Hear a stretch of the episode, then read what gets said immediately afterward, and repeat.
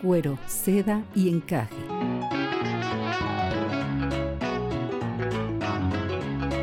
Es un diálogo entre mujeres de temas que a todas nos importan, abordados mediante cuentos y relatos comentados. Ana, doctora en neuropsicología, y Cristina, maestra en educación, buscan profundizar en este meollo social cultural que va desde los aspectos más íntimos de la feminidad, el encaje, hasta los ámbitos que parecieran prohibidos o tabús sociales para las mujeres, el cuero, pasando por la suavidad y la delicadeza, la seda, para ser eternamente esa única piel en donde habitan muchas mujeres a la vez. Comenzamos.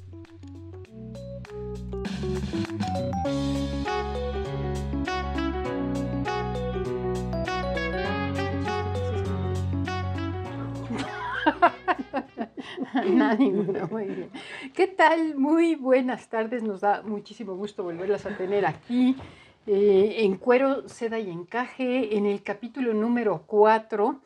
estamos como cada semana. Ana, buenas tardes. Hola, ¿qué tal?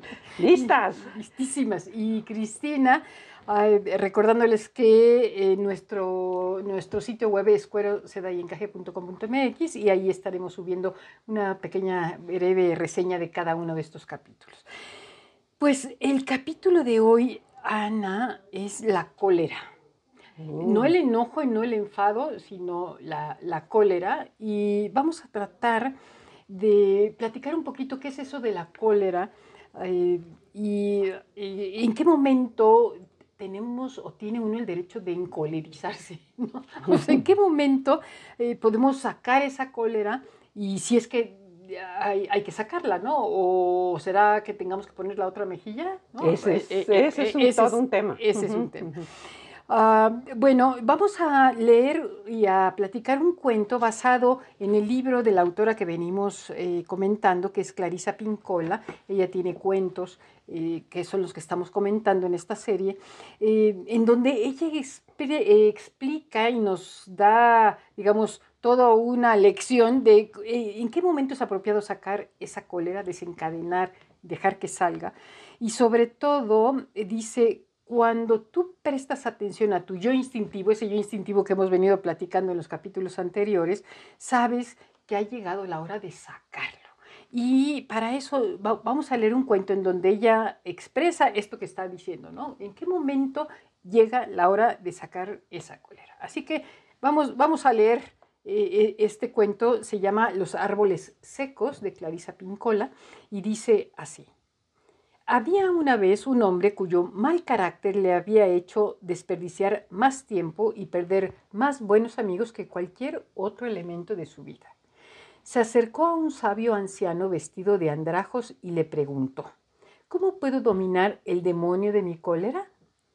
El anciano le dijo que se dirigiera a un oasis agostado del lejano desierto se sentara entre los árboles secos y extrajera agua salobre para cualquier viajero que acertara a pasar por allí. El joven, en su afán por vencer su cólera, se dirigió al lugar de los árboles marchitos del desierto. Durante varios meses, envuelto en una túnica y un albornoz para protegerse de la arena, extrajo agua amarga y se la dio a todos los que se acercaban a aquel lugar. Pasaron varios años y el hombre no sufrió más accesos de cólera.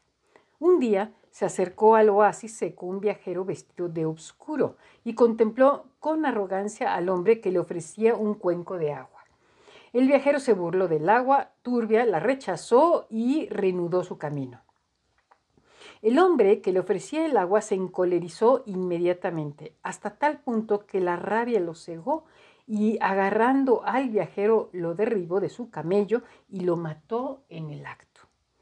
Inmediatamente se arrepintió de haberse dejado llevar por su arrebato de cólera y haber perpetrado semejante acción. De pronto se acercó otro jinete al galope. El jinete contempló el rostro del muerto y exclamó, gracias sean dadas a Alá, pues has matado al hombre que iba a matar al rey. En aquel momento la turbia y salobre agua del oasis se volvió clara y dulce y los árboles secos del oasis reverdecieron y se llenaron de flores. Oh. Ese, e, ese es el... ¿Cuánto simbolismo? Así que afortunadamente tenemos aquí a Ana,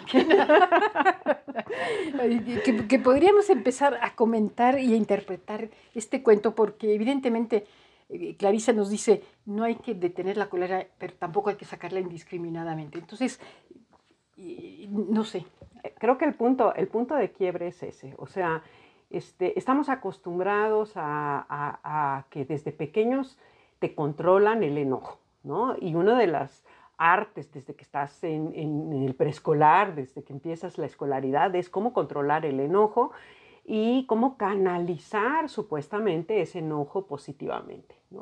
Bueno, si lo vemos desde la perspectiva que nos interesa a nosotros, que es el de las mujeres, eh, pues sabemos que la mujer en general, en términos generales, es sumamente perceptiva sobre los distintos cambios mínimos de humor, ah, de expresión en las otras personas. O sea, somos altamente perceptivas de los cambios emocionales en los otros.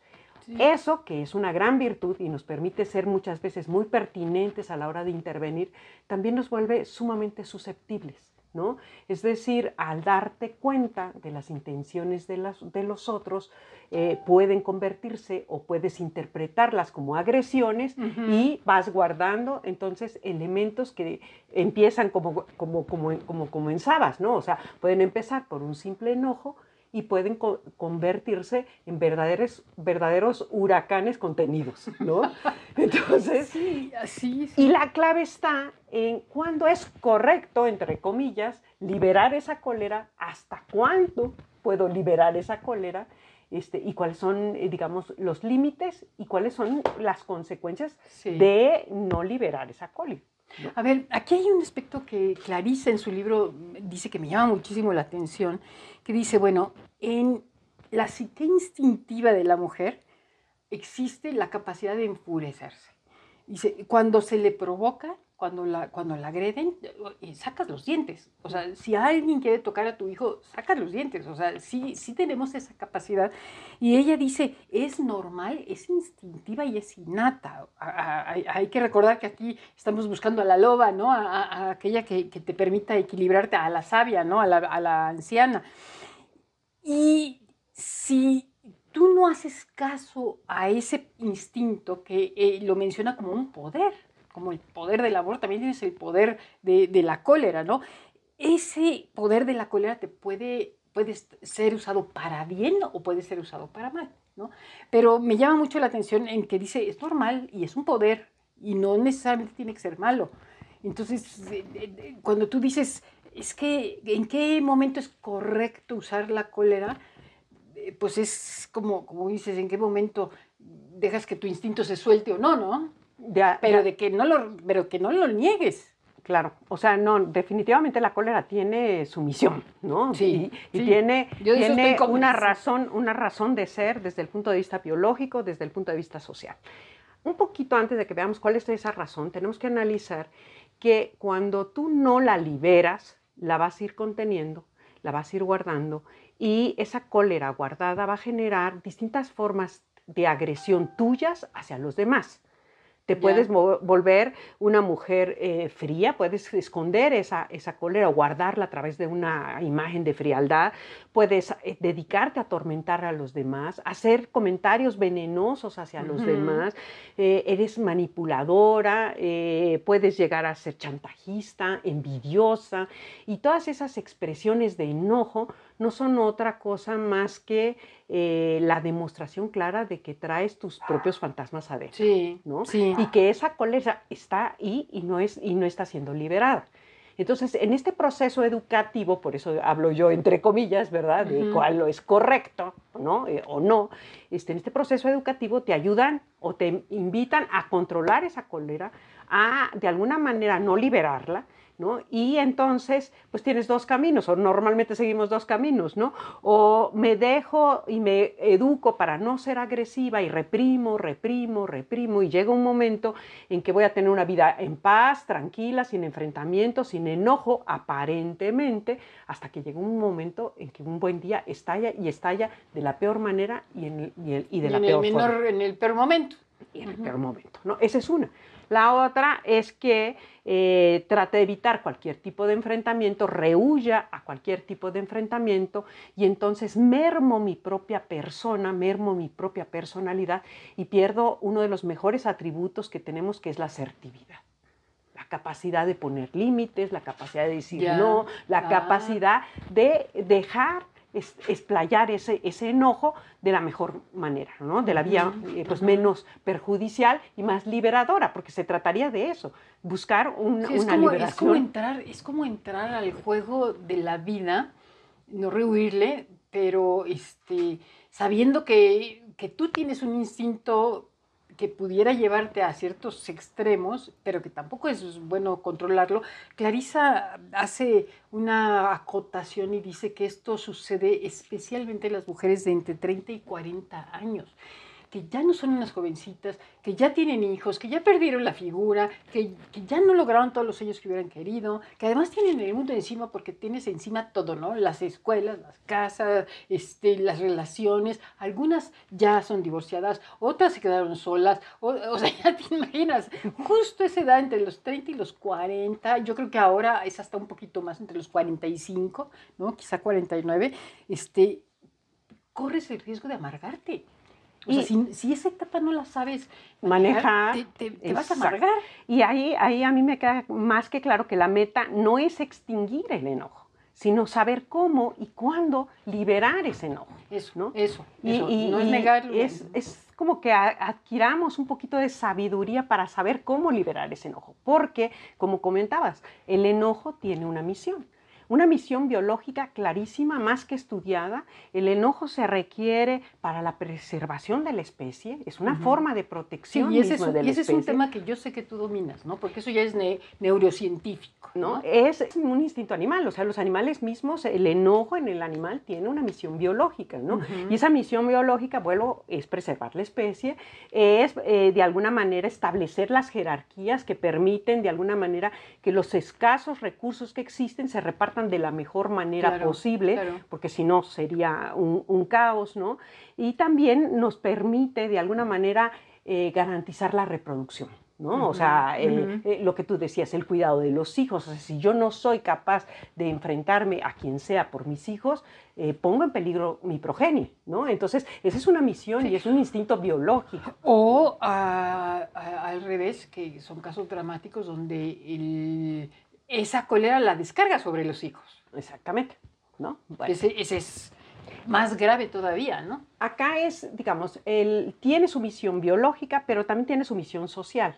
¿No? O sea, el enojo, desde el punto de vista social, vuelvo a decir, establece jerarquías, establece límites, nos enseña a dónde meterse con una persona y dónde no meterse con una persona, o sea, nos enseña las reglas de la interacción, las reglas del juego y nos da la, asertividad famosa que yo comentaba, ¿no? o sea, la capacidad de expresar libremente lo que me parece, lo que no me parece, ¿no? este, decirle a la otra persona hasta dónde acepto su broma, hasta dónde no, ya, ya es una agresión, ¿no? como, ah, ya estás hablando hasta que el poder de enojarse puede ser un derecho. exactamente. no suena como que tengo el derecho a enojarme.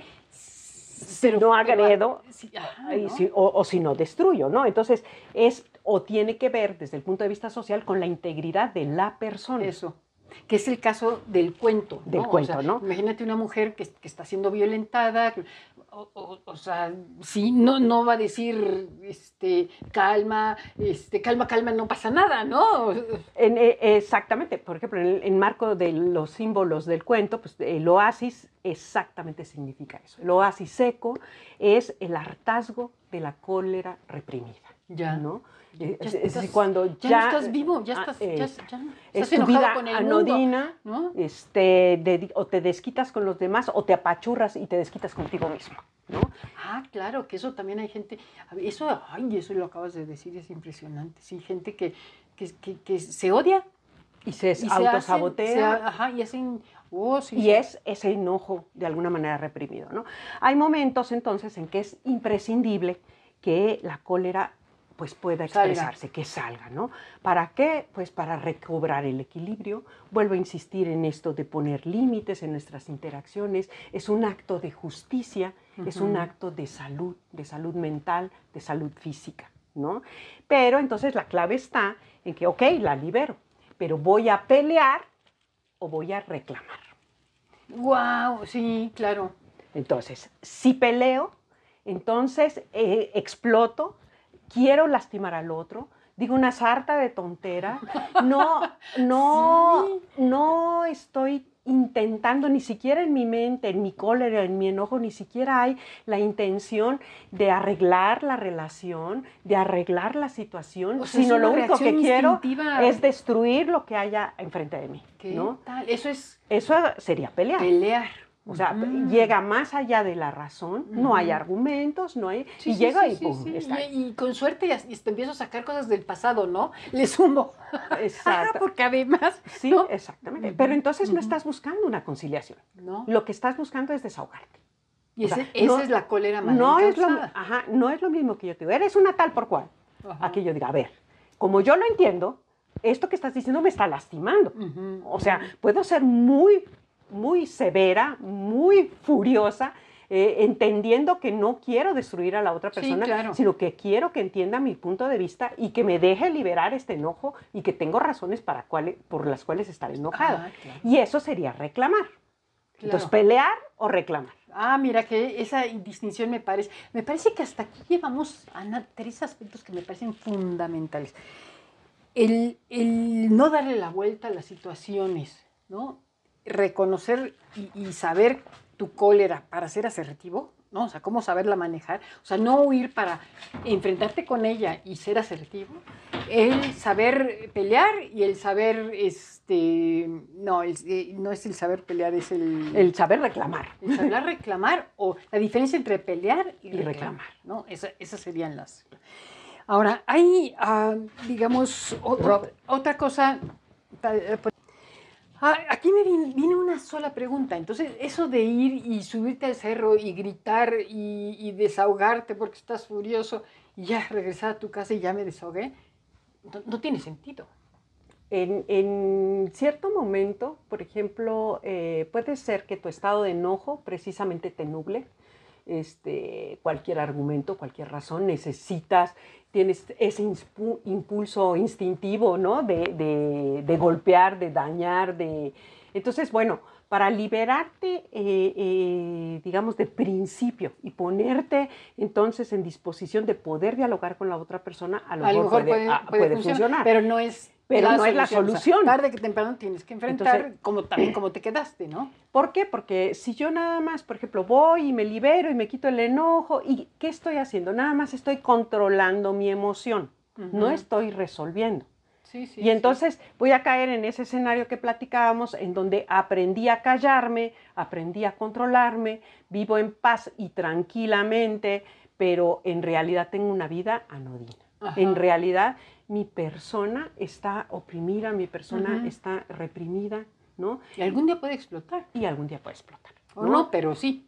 Pero entonces, bueno, hay formas, sí hay formas, digamos, físicas que te ayudan a liberar un poco ese estado de, de- de- de confusión que te genera el enojo, pero bueno, teniendo sobre todo esta claridad, o sea, el problema hay que resolverlo, Sí. no hay que darle la vuelta. Y le damos la vuelta, bueno, por ejemplo, yo me, me- me considero una persona que normalmente en los conflictos le huyo, ¿no? Y no es la manera. O sea, que me considero una persona que no soy lo suficientemente asertiva, ¿no? Y eso son cosas que tenemos que aprender a Claro, trabajar las claro. mujeres, ¿no?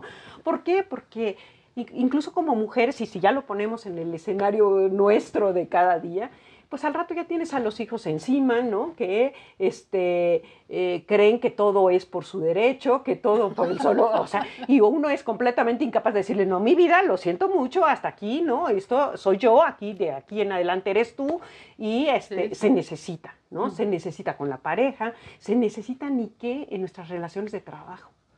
O sea, yo creo que en México tenemos una tradición eh, de alguna manera eh, de opresión sobre las formas del enojo. O sea, si tú lo ves en el ambiente laboral, una persona que se enoja y que expresa eh, su punto de vista con enojo es mal vista. Sí, Sí, sí, no, no tenemos... Es incorrecto. sí, no, no sabemos hacerlo. Pues mira, yo, yo me llevo muchas, muchas lecciones del cuento de Clarisa y desde luego de, las interpretaciones que también desde, desde la especialidad de la neuropsicología o neurociencia nos, nos, abonas, ¿no?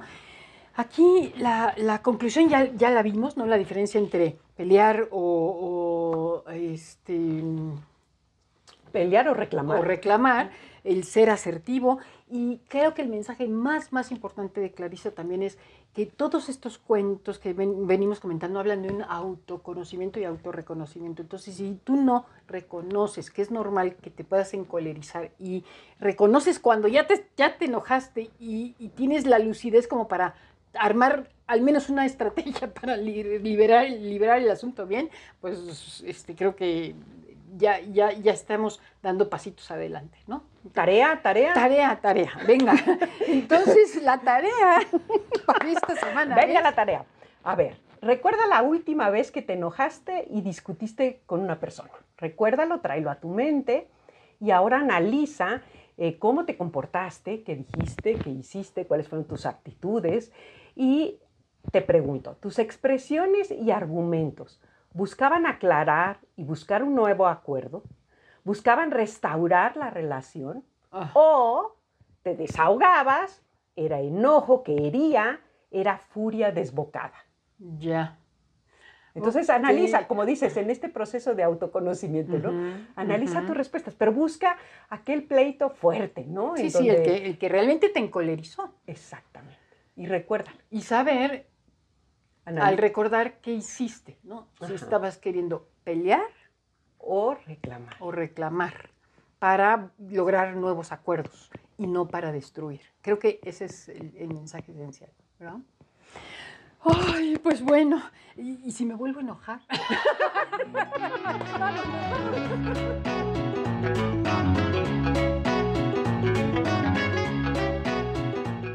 Cuero, seda y encaje. go.